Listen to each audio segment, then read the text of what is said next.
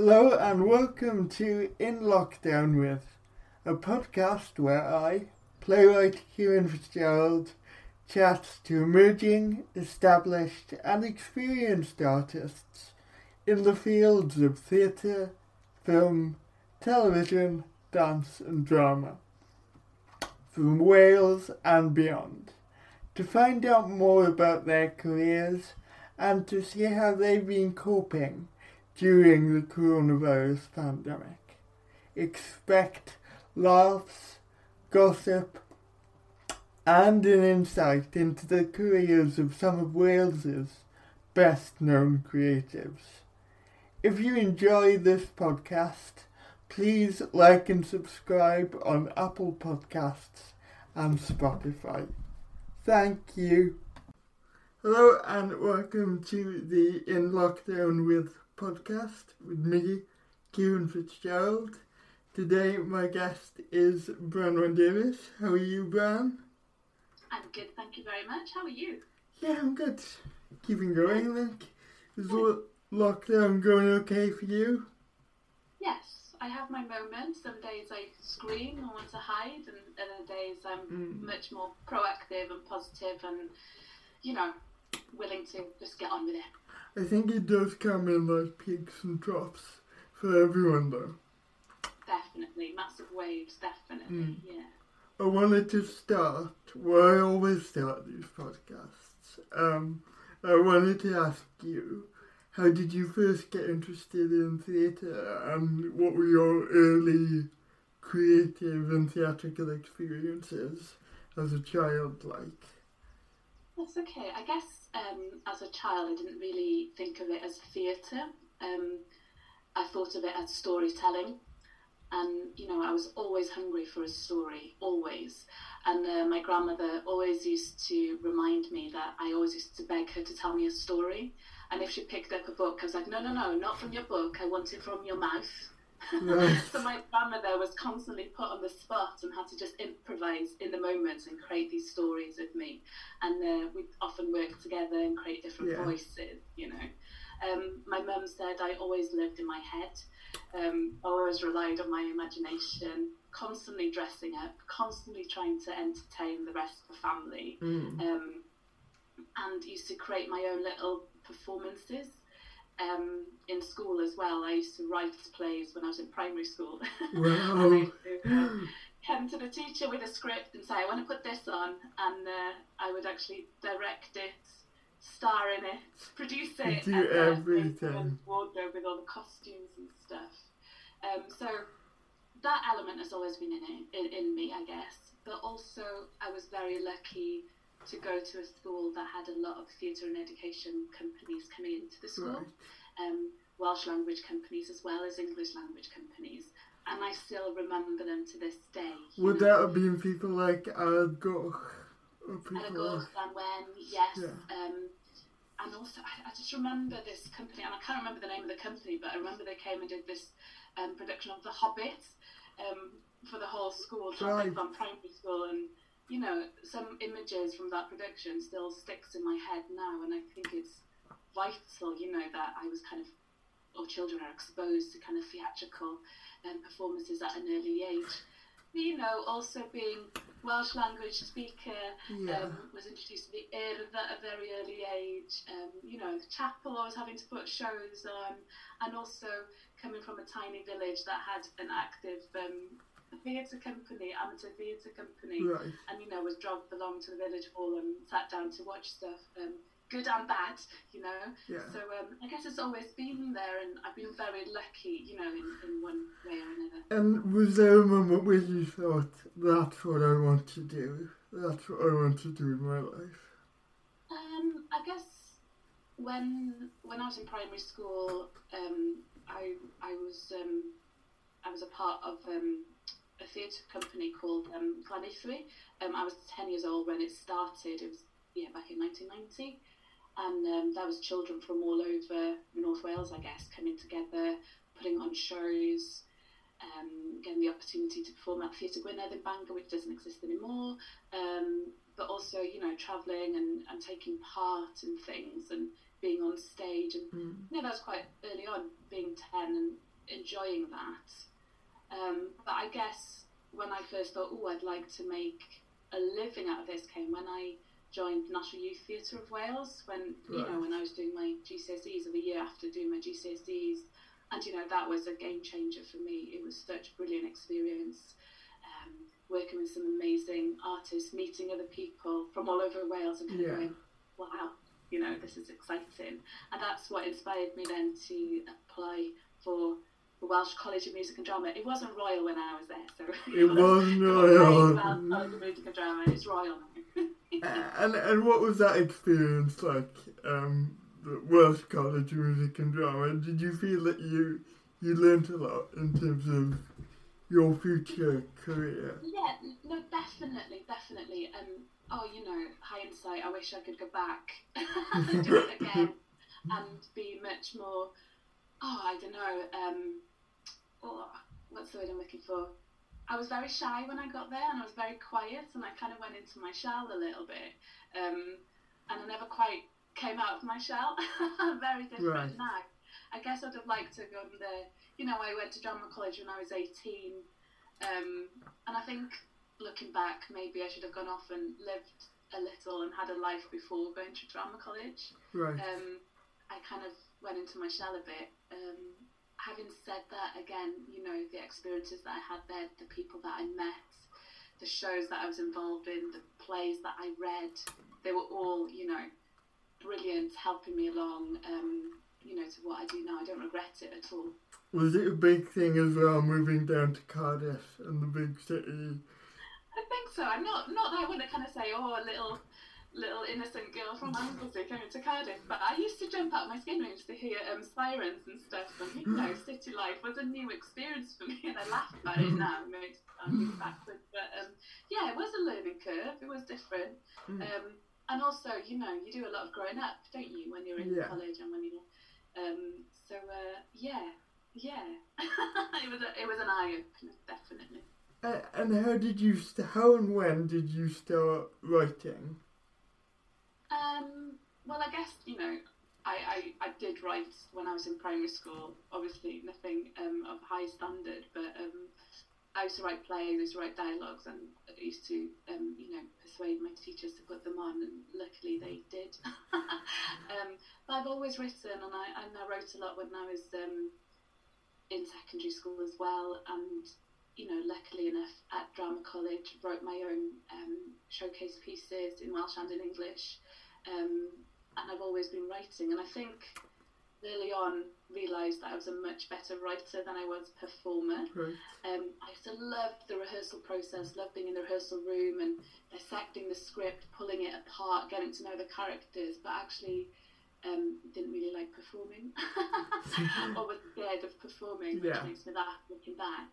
Um, but it was all, you know, helped me massively towards writing. Because if you can create your own work, um, it's so vital. Even if you, at the time you saw yourself as an actor, it would be so important for you to create your own work. And in terms of linguistically, um, early on, were you a lot more comfortable writing in Welsh than you were in English? I guess so. I guess so. Yes. Um, but now, you know, I, I, I wrote I write in both languages and comfortable writing in both languages, and very keen on um, writing bilingually as well, and you know, trying to get um, Welsh and English into a play. I think my style of writing in both languages is totally different. I tend to be much more sparse when I'm writing in English, Right. Whereas Welsh, because I love the sound of the Welsh language, I tend to um, play around much more with words. Um, and yeah, it tends to be a bit more poetical and a little bit more um, flowery, shall we say. I, I, th- I Um, think the form and the structure of Welsh lends itself to that as well, though. Uh, Yeah, no, definitely. And I, I, you know, sometimes I think you should embrace it, but sometimes I think you should be careful that you're not pushing it. not to overdoing it, yeah. Room for um, sparsity in the Welsh language as well. And what's your kind of process when you're writing? Ooh, um, I guess it does change with you know various projects. sometimes um, I'm commissioned to write for something specific. So in that case, I'll do a lot of research, look into the story, um, who are the best characters to tell that story. But you know, if I'm writing for myself and I just want to, um, you know, as a whim, um, I always start with character. I'm a very mm. nosy person. I love people. Um, I love people's stories. I want to know what people's stories are. So I, I definitely start with a character um, and get to know my characters inside out. Um, I live with my characters in my head for a long time. Um, if I'm driving, I sometimes interview my characters or have a chat with my characters, imaginary characters in the, in the passenger seat. Maybe I should admit to that, should I? Um, um, that's my process, getting to know my characters first and then kind of saying, oh, what is their story?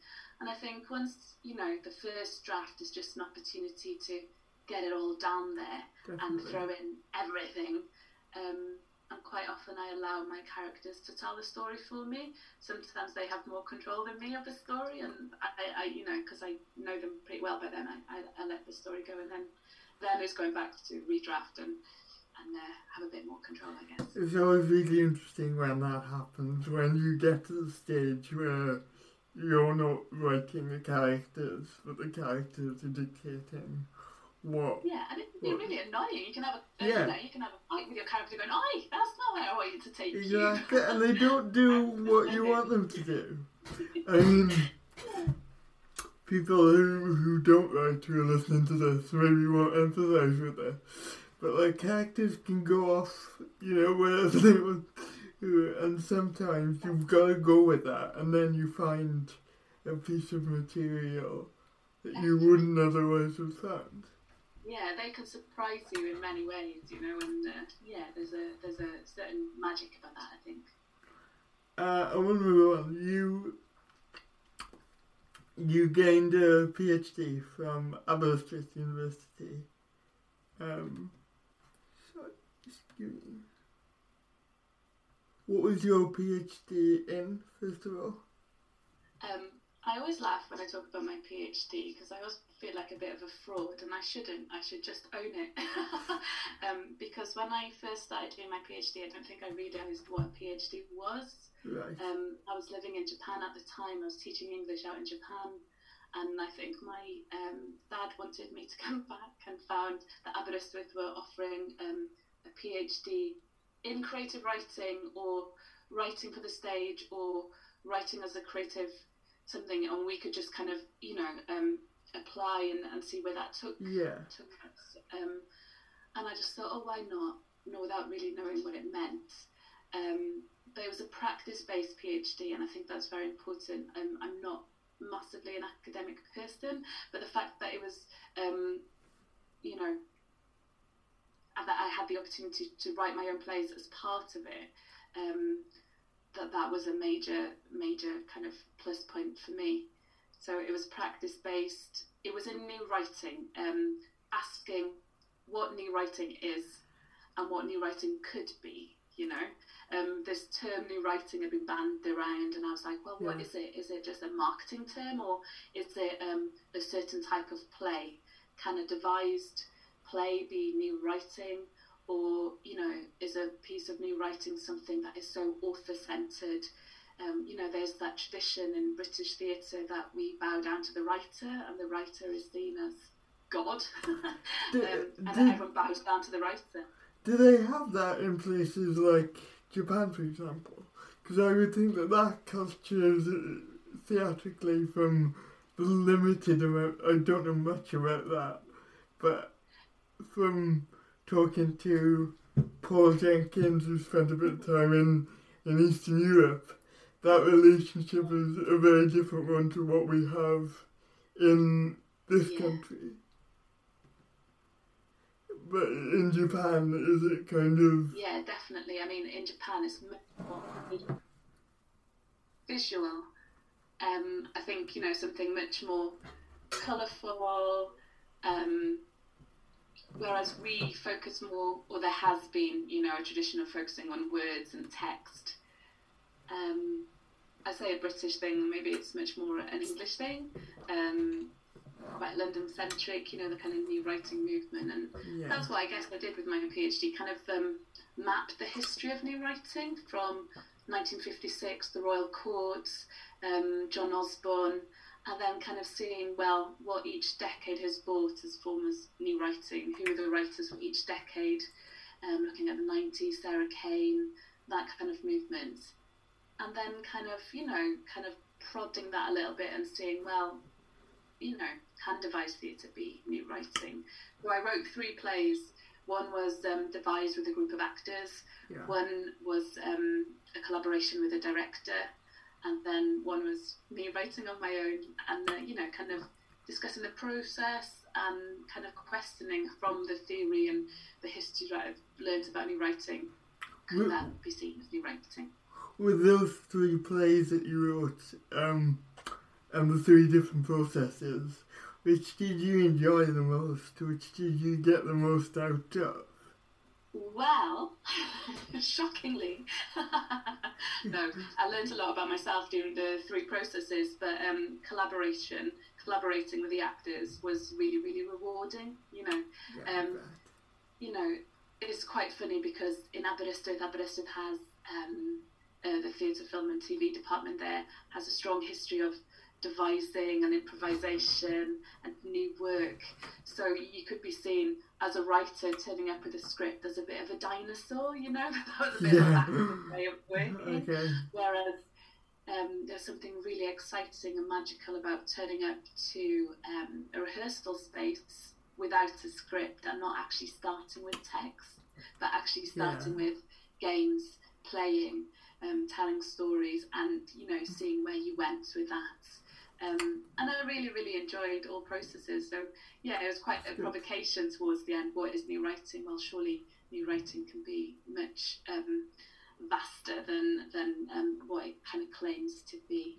Yeah, and I personally wouldn't have thought it thought of it in that way, but that's really interesting. Um, I'm going to move on um, slightly. Um, what was your role with Dirty Protest. So how did you come to start to work with Dirty Protest? Um, I must say I'm uh, I'm very proud of Dirty Protest. It's something um, a company that um, you know I will champion until the cows come home. Um, I was very lucky to be one of the first writers in the first ever Dirty Protest back in the Yurt at Milgi back in ooh, when was that 2007 and you know for a for a newish writer at the time, it was it was brilliant to be able to, you know, have a platform and to be writing a ten minute play at the same time as Ed Thomas is writing a play and having some really yeah. exciting actors reading your play. Um, there was an excitement, you know, it was really urgent. There was um, oh, there was a need for it. There was a hunger for it in Cardiff at the time. Definitely, you know, a company that was going to champion writers if you were emerging, if you were established. Um, and it was brilliant. There was that energy and an excitement. And I guess, you know, um, I came involved in, in, a more of a role about five years ago um, as one of the um, one of the company members who speaks Welsh to, to kind of develop the Welsh side of things. So um, took over from Mared, Mared Swain, right. and um, kind of pushed where we could take the Welsh language. Um, and, you know, we've collaborated a lot with Galeri and the Eisteddfod and done some, you know, not just stuck to Cardiff, but kind of travelled all over. And it's something that we're keen as a company to develop more Welsh language work. Um, but yeah, Dirty Protest, you know, we've developed in the last 12 years and I guess we've matured, not just us as members. Maybe we're not quite as radical anymore because other people, you know, took on board what Dirty Protest was yeah. doing. So the market became quite saturated with me writing and people putting on scratch nights. I um, suppose from Dirty Protest came the other room at Porter and stuff like that. And without Dirty Protest, that kind of the other French theatre in Cardiff would not exist. no, definitely, definitely trailblazers, definitely pushing, you know, new writing and writers forward. But you know, now I would definitely say that Dirty Protest is a company that gives writers um, a good process, you know, a rewriting um, structure, and it's not just handing your script over to a director, but you Yeah. know, um, to have that thorough process of rewriting and dramaturgical work on your play. And you know, I think it's brilliant that Dirty Protest has been able to collaborate with Paines Plough and take some brilliant Yeah. Welsh writers up to the Edinburgh Fringe, um, and to be able to tour, you know, small scale work, and hopefully we can grow from there as well.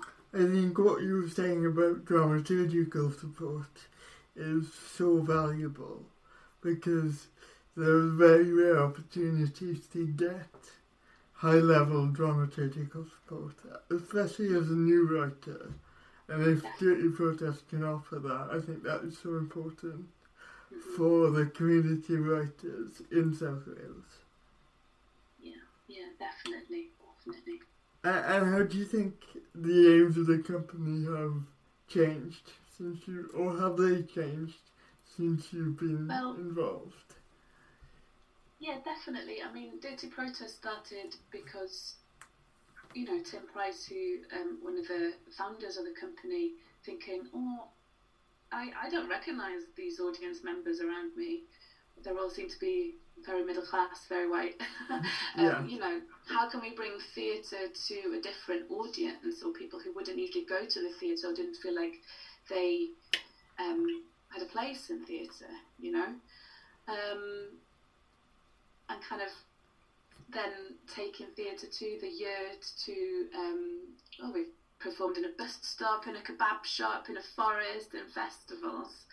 Um, but you know you, you move on from that but that was all a labour of love and there was no funding for that and a lot of the hard work was done by writers performers directors for free. Um, and we've been able to sustain that for 12 years, which is a big thing, I think, you know, Mhm. kind of doing the work that funded companies get paid to do for free. I, um, I, and do a really good job of it, you know. I, um, didn't realise that it wasn't funded. Um, and not to say that that was the right thing, but, um, you know, to be working for free, I don't think artists should be working for free. Um, but it's a labour of love and putting our work out there and giving people a platform and opportunity. Um, things change, things change in the arts really quickly. Um, and you know, as a company now, we're striving to get more funding to be more established so that we can offer more, um, you know, to Mm. give writers more. So the one one person shows that we do, um, like How to Be Brave, that Shana Wednesday based in Newport, and you know Yeah. Alan Harris's Sugar Baby a couple of years ago. We do go for grant funding for those, but it would be so great if we could have, um, you know, a safer kind of footing financially to be able to offer more, um, and to be able to support more writers. Yeah. It's needed in, in Wales as well. The opportunities are very few and far between. Yes. Um, I'm going to move on uh, now. You were literary assistant at Sherman under Sian Summers. What was your role as literary assistant? And also, how important is it that the Sherman have just announced that they're reinstating their literary department? Yeah, I think it's vitally important. I mean, um, just to give a bit of context about the role that I did do, this is 10 years ago Right. um, that I worked as the literary assistant at the Sherman, and it was because I used to work for Script Cymru, the company that merged with the Sherman to form Sherman Cymru. Um, Cymru's been dropped from the name now, but Script Cymru was a company that focused on new writing, um, developing writers, emerging writers, and showcasing writers from Wales and championing writers from Yeah. Wales. You know, um, there's a massive need for that, and um, yes, it's happening, but it could be happening on a much greater level. I think so. Um, my job as literary assistant, because I came over from Script Cymru, was very much working with writers from a grassroots level. Um, I was very, very lucky under um, Arwel Gruffydd, who was the literary manager first, and then Sian Summers came Right. afterward when he moved to um, Theatr Gen, um, giving me the opportunity to develop um, a night called Script Slam, where we used to put on short Yeah. plays, and the audience would come along and they'd get to vote for their favourite Is that the script slam that then moved to Art Centre? Um, I, I think they were inspired by Right, that. okay. Yeah, so it's really great that you know when something works, that other people want to take a Yeah. take a chunk of it and, and kind of run away with it and, and do their own thing with it. I think that's great. Um, but yeah, it just um, gave people an opportunity to have their work on stage, even though if it's just ten minutes, you know. Um, yes, I used to read a lot of plays, um, write responses to plays, write notes. One of my most exciting experiences at the Sherman was um, when Dafydd James came in with his idea for um, Llwyth, you know, Yeah. um, that brilliant play that was performed 10 years ago. Um, I still remember that and writing, you know, being very excited about that. Um, and for, when, when you read that draft of Slate, could you see the potential in it from that draft? Definitely, I think um, Arwel Gruffydd was a stroke of genius, you know, kind of um, inspiring Dav to, to create the play that he did. And what's been lovely is, um, you know, the fact that he, 10 years later, was able to write Tylwyth, which was the follow up. Um, That was performed at the Sherman recently, just before lockdown. Um, but yeah, it was getting to know writers, and it's exciting because I remember Lisa Parry, um, the writer Lisa Mm. Parry. Um, she was living in London at the time and sent a play in for Script Slam, and one of her plays now, the Myth of will, you know, has been commissioned by the Sherman. So, yeah, Yeah. just getting to know who the writers were, and you know, it was very much an admin role, but because um, of the staff who were there, the exciting staff there, they allowed me to have a bit of free reign and get to do much more Mm. um, creative work than, than maybe what the role was needed to be. And I guess you came to understand the network of writers and group of writers who existed, not just in Cardiff, but in South Wales generally. Definitely. I mean, Script Cymru is, um, you know, um, they were a company for the whole of Wales, and when um, when we merged with the Sherman, I guess it became slightly more southern um, Right. or South Wales, and you know we have to remember that Wales is much larger than just South Wales, and uh, you know we need to support writers from all over Wales, or you know um, Welsh voices doesn't just have to be voices from the south. And it's not just the job of Clwyd and Van to be doing that, Sherman and plus that I can do that as well. Um, a- and NTW, but we won't go into that, I don't. Like, you asked, you know, how I felt about the Sherman um, launching or reopening or, you know, reinstating a literary department. I think it's an experiment, isn't it, for, for a year with the Arts Yeah. Council. Um, a literary manager and a literary assistant. And I think it's great because, you know, um, to give the Sherman credit, they, they've been running some very um, good writing courses for young people as well as established writers um, in the past three, four years. Um, advanced writing groups that Alan Harris has been running, Brad Birch has been running as well, um, and showcasing that they've been given funding by the Carne Trust, and that's been invaluable, you know. Um, and it's just great to have writers in a room together, isn't it? You know, Um, Absolutely, yeah. such a lonely business. But I think, you know, the Sherman can collaborate with companies such as the Royal Courts, as they have done with Gary Owen's plays, um, Ed Thomas's play recently. Yeah. Um, but to give writers that platform to champion writers, we're definitely needing to champion our Definitely. writers. And um, to I, I'm giving writers somewhere to go. yes, For definitely. me, and to uh, feel that writers have a home, you know. for me as an emerging writer, who do I send a play to? Like, who's going to enjoy working work in Wales? You know, where can I go? That is so desperately needed. There Uh, needs to be that open door, doesn't there? There needs to be someone that you could feel like I can knock on that door and it's going to be opened, and someone's going to listen to me, and someone's going to read my play. Definitely. It's, it's vital. Uh, I'm going to move on slightly. Um, you wrote a play, uh, Cut and Run, in 2017. I did. for Dirty Protest Theatre. Um, and was it a one-woman Christmas show? What was yes, it? it was. Yeah, it was. What was it about? What was the premise? it? Um, it was an idea that I'd been kind of um, banding around for a while, and um, Tim Price um, threatened me that he'd never speak to me again. I meant I should have taken it up. um, I actually put it down on paper. I was procrastinating with this idea, and he was like, "Come on, then, write it." And chapter, um, you know, were very generous, giving us a space to to try it on. And um, Matthew Bulgo had already written Last Christmas, so it was something that um, um, Dirty Protest had an interest in doing, of creating it like a Christmas show, like Yeah. um, rather than a pantso, you know, something for adults or you know something Mm. different, but that had a Christmas feel to it. Um, it was, it, it is a play, I should say, about a woman who's thirty something and uh, kind of running away from Christmas. You know, um, kind of battling with what is my role with Christmas if if I don't have children, you know, who's not the entertainment and I'm not cooking, what is there to do apart from drinking Yeah. the champagne? and um, I think you know it's like a an unspoken taboo, families and Christmas, and oh, you know, um, where do you sleep at Christmas if the whole family are there? And you know, if you're not married and if you don't have kids, you're put up in the inflatable bed in the utility room, Mm. or you know, the, the kind of sad idea of that, but also the the um, comedy of it and the roles and lies that we give our families at Christmas. Um, I guess the, the social assumptions of what people should be doing or should have done by a certain age. Yeah, definitely.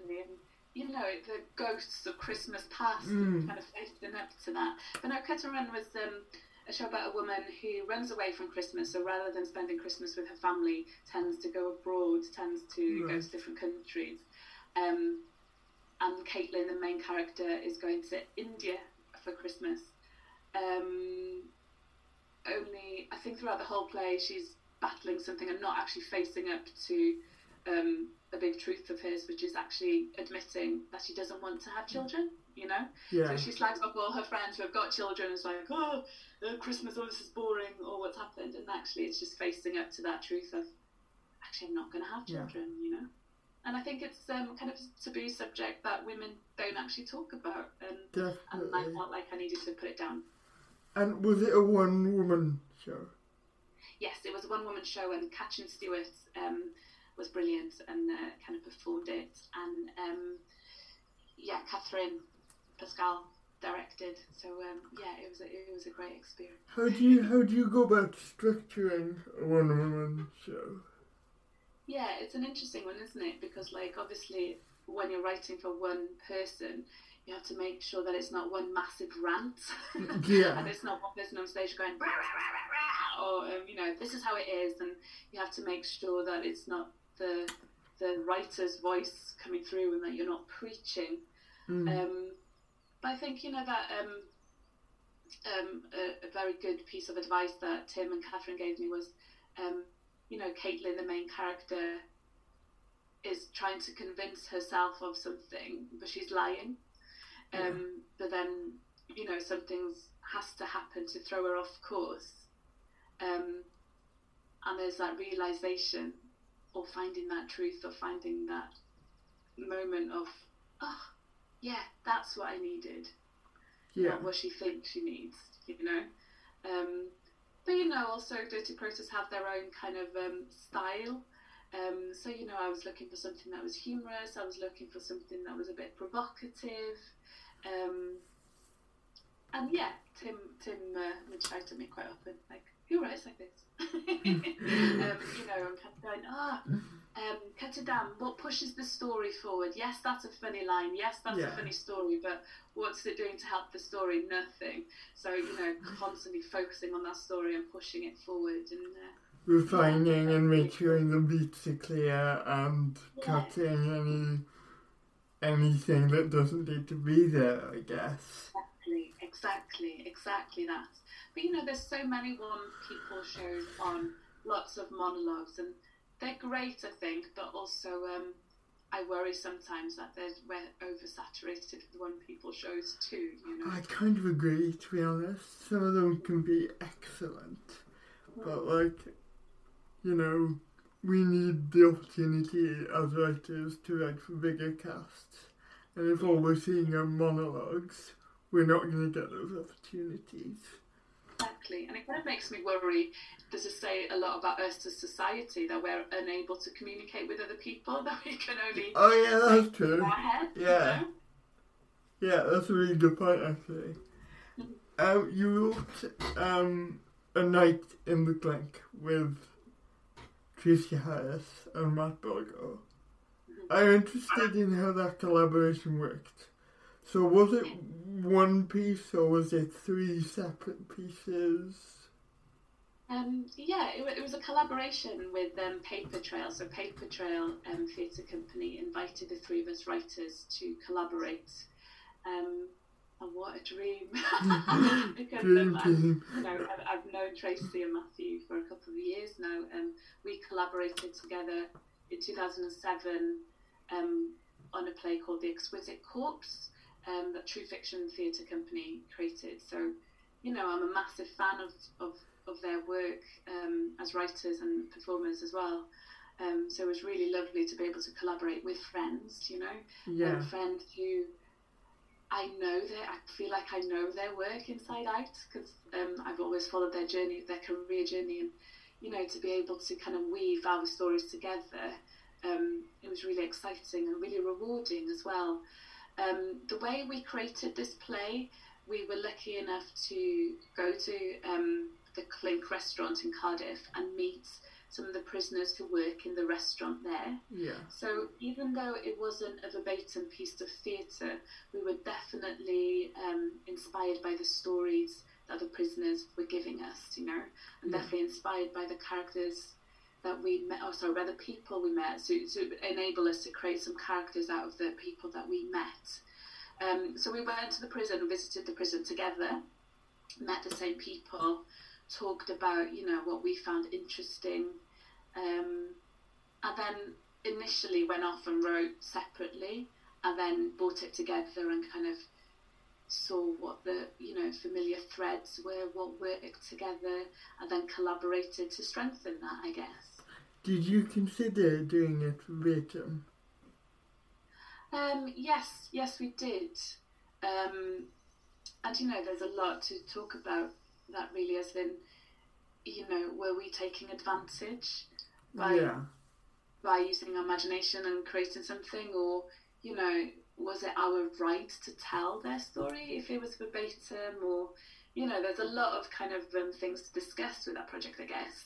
Um, one major thing that uh, you know that couldn't allow us to do it verbatim was you never knew who you'd meet because Mm. um, some of the prisoners would be released, some prisoners had moved on, um, they weren't always there. You know, we were working to a schedule, so um, yeah, it would have been quite difficult to to have it purely verbatim, I guess. Um, but we were very grateful at you know the honesty and the generosity of the people we met, sharing their stories and sharing their life. Yeah. And she, I suppose some people have been through some very dark times. I was Mm. quite desperate things as well. And, and Yeah. the play was performed site specifically in in the canteen of prison. Oh, it was actually in the restaurant. So the Clink restaurant is um, it's a high end restaurant where um, prisoners are trained to work in the kitchen or front of house or um, as staff in the restaurant. Yeah. So, you know, as an audience member, you'd come in and have that experience of a really beautiful meal, but also um, communicating with, with, you know, they were actors that we had, but, you know, seen as staff for the people who, Yeah. you know, the backstory of some of the people who would would be working there. I think something that we really wanted to highlight was um, the human side of the Mhm. prisoners. Um, we really wanted to tap into rehabilitation. The whole idea of the Clink restaurant is rehabilitation and thinking, you know, yes, they are in prison for a reason. However, there is life beyond that. And it's- hope, It's not a hopeless situation. Like no. there is light at the end of the tunnel. Yeah, Oh, yeah, yeah. and everyone has their dreams and Mm. you know their aspirations as well. And a lot of the men that we met, they were like, "I'd really like to open my own cafe. I'd really Mm. like to. I'd really like my daughter to be proud of me. I'd, re-, you know, they were sons, fathers, brothers, you know, um, they're humans, uh, not Yeah. just criminals, and you know they wanted to do right for what they'd done. And we definitely forget that Mm, in mm. society. They're just seen as criminals without identities. I suppose that's what you wanted to give them back and humanise them. Yeah, definitely, definitely. You're um, currently on the panel for Sherman's Unheard Voices scheme, which um, aims to give opportunities this year to female writers in particular. How important do you think that specific groups uh, with protected characteristics are given specific opportunities within the industry? Yeah, I think it's vitally important. You know, um, I was part of a theatre company. Um, we, that doesn't exist anymore, but Agent 160 Theatre Company that was a spe- oh, I can't speak specific company to give voice to um, female or you know female identity um, writers, and when you look at the statistics of whose plays are produced, and if you were to look at a season, a theatre season, of, and, and check who the writers are, the majority are always male. Yeah. um, and not to say that that's, you know, I'm not criticising every time, but then you're kind of thinking, well, why is that? You have to question it. And, you know, um, are women not given the opportunity? Are women shyer? Maybe, you know, um, less likely to promote and push themselves? So to, to create opportunities where you can go, actually, this is for you. Um, everyone's got a story, you know, everyone's got a different background, everyone's got something to share. So to actually hand someone an opportunity to say, go for it, run with it, this is for you, I think that's really important. Did you find it difficult as a female writer to get opportunities? Yeah, I, th- I think there's always that kind of um, assumption that women writers write from personal experience, um, and that that isn't as important, maybe, you know. Um, I must say I've been really lucky because I've, I've been given opportunities and I've been mentored by some great people, um, male and female. Um, and I guess I'm stubborn and I haven't given up and I just Yeah. keep at it. Um, and you know, funnily enough, I remember one of the first things that I wrote was a play called Dominoes, and it was a collaboration for Theatr Gen. And um, it was an opportunity for young people back in the day when I was young. And uh, the only people who applied for that were females. Right. And um, yeah, we were all girls who wrote it. So you know, you know, that was open to everyone. So Mm. you never know. But I think, um, yeah, who knows? You know, um, I think it's important that women uh, give themselves that credit that they do have something worth saying Yeah, um, and to kind of be bold um, and just allow women to be bold, I guess. Yeah. definitely. Um, you've been involved in Script e Leuven for Run Run, and you're currently facilitating script writing workshops with my old youth theatre, Method. Um, how important um, you think kind of that role is in developing young writers and new writers and introducing young writers to the medium of theatre? I think it's vital. Um, I absolutely love that side of the work that I do. Um, I I really love working with young people. I you know I love teaching. I don't like calling it teaching. I like um, inspiring, hopefully, Mm. um, and you know proving to young people that it's possible and that this exists and it's an exciting medium to be working in. Um, and yeah, um, to kind of prove to them that writing isn't necessarily an academic thing. Um, Yeah. You don't necessarily have to be intellectual, and for writing for theatre, it's not necessarily about grammar and being correct. It's about you know looking at the world seeing what's going on, reacting to it, um, and you know, creating characters and, and being heard. Um, yeah, I love it. I, I always get inspired by working with young people mm. and the mm. stories that they've got to tell. Um, and I think it would be a travesty if you know older writers were writing for young people when it should be the young people writing for them because no one knows them as well as them. Um, and yeah, I, I love theatre so much. I mean, I've been banging around in this industry for 20 years. I love it. Um, and I want other people to be able to have that enjoyment of it as well, you know. And just introducing young people to ideas and opportunities and forms that they might not have thought of. And maybe you inspire one person in that room to to think that's what I want to do. I think that can be really special. Yeah, because you know it's going back to storytelling as well, mm. isn't it? Storytelling that's been going on for centuries and centuries, and that we want to listen, that we want to share. Um, and there's that medium which has an urgency, which is really different from film and theatre. It's something that you're sharing with mm. a live audience, and oh, it has a power to it, you know. Yeah, definitely. and seeing those young people experience that power to be moved by it for the first time really. And yeah, there's something so lovely about able to um, young people to hear their um, hear their scripts being read yeah. by actors, you know. It's amazing, um, you know. Still, oh, I mean, yeah. I'm a relatively new kind of emerging writer, and that is still kind of. Oh, it's just really powerful when you hear something you've created being interpreted by someone else. Definitely, and you know what that person can read in something that you've written, mm. and it's like, wow, yeah, no, definitely. Uh, you, I want to talk about translation quickly before you finish. Okay. You've translated, 30, I know from my research, you've translated 13 by Mike Bartlett. Mm-hmm. Um, what are the challenges of translation within a theatrical context? Yeah, um, that was lovely being able, the opportunity um, to translate 13 by Mike Bartlett because it's such a powerful play.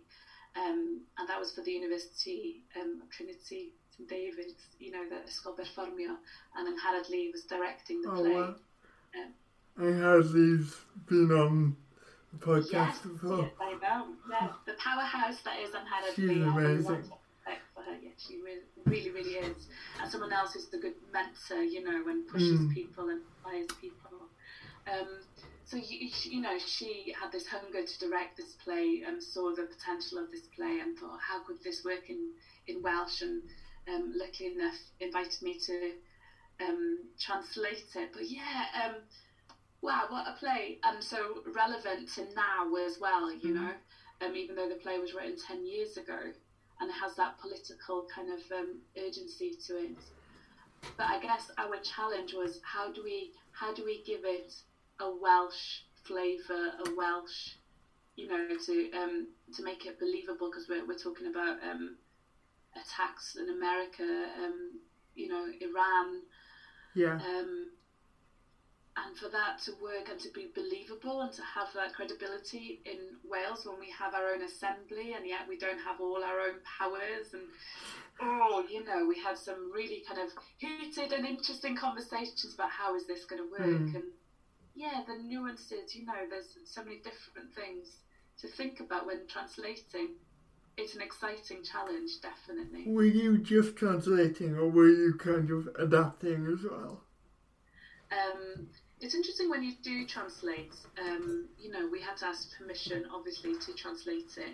And one of those, um, uh, you know, it was kind of noted that you, you weren't allowed to adapt. It was a translation only. Right. Um, yeah, so we were quite limited on on that part with this particular play.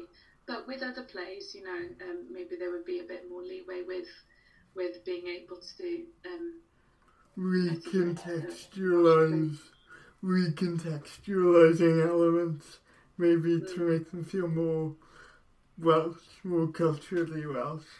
It is kind of translating something that you enjoy and something that you would do again. Yes, definitely. Um, you know, I years ago, I used to complain that there was too many um, translations of English plays being done in, in Wales, and I was thinking, come on, we should be supporting our writers rather than Mm. translating. Um, I have changed my opinion. I think you know there's such great plays that they, they need to be translated, but I think there's a way of adapting them as well so that they have a, strong Welsh identity within those plays as well. Mm. You know, I think um, Theatr Gen did a really um, brilliant translation. Um, the Father a Tad recently. Um, By Florian Zeller. Yes, Yeah. yes. And I thought that was excellent, you know. So there is room for it, but I think, you know, that we should be careful that it's not all translation that we do Mm. also support um, our Welsh writers. Yes, Also, that Welsh plays could be translated to other languages too, you know. definitely. We're not just focusing on Wales that um, and blinkered to Wales, but that we have an international kind of um, viewpoint as well. Definitely, I would 100% agree with that. And finally, my final question is uh, what advice would you give to someone who's just starting out in the industry? Yeah, I would say definitely don't wait for the phone to ring. Be proactive, make a noise, create your own buzz about you. Um, not to be shy. Um, you know, make a noise, grab every opportunity Yeah. there, and meet people. Go go and introduce yourself. Go and see as many plays as possible. Read as many plays as possible. Um, yes, it's a competitive industry, but there's a lot of people out there who want to help and are willing to help. And if someone says, "Oh, email me, get in touch, grab a coffee with me," then to to To jump on do opportunity, take those opportunities. Hmm. And you know, it's um, talking to people, keeping open about it, and, and collaborating as well. And even if you know you're interested, maybe in performing, why not um, write your own play as well and see, you know, if you can perform in your own play. Yeah, Um, try different avenues because no one sticks to just one thing. I don't think. Um, and there's a joy in trying out all sorts of. you, you have to kind of diversify, especially in Wales. Especially Thank you so much for your time. both Thank you. It's been a pleasure. Thanks for the invitation, and I've really enjoyed. It. You're more than welcome. On the next episode, I will be chatting to the writer Roger Williams, so make sure you tune in for that one. For now, we'll see you on the next episode of In Lockdown With. Bye. Thank you for listening to this episode of In Lockdown With. The podcast is written, produced, and curated by me, Kieran Fitzgerald. Thank you to all my guests for taking the time to appear on the show. If you enjoyed this episode of In Lockdown With, please consider liking or subscribing on Apple Podcasts or Spotify. And I'll see you next time for another interview.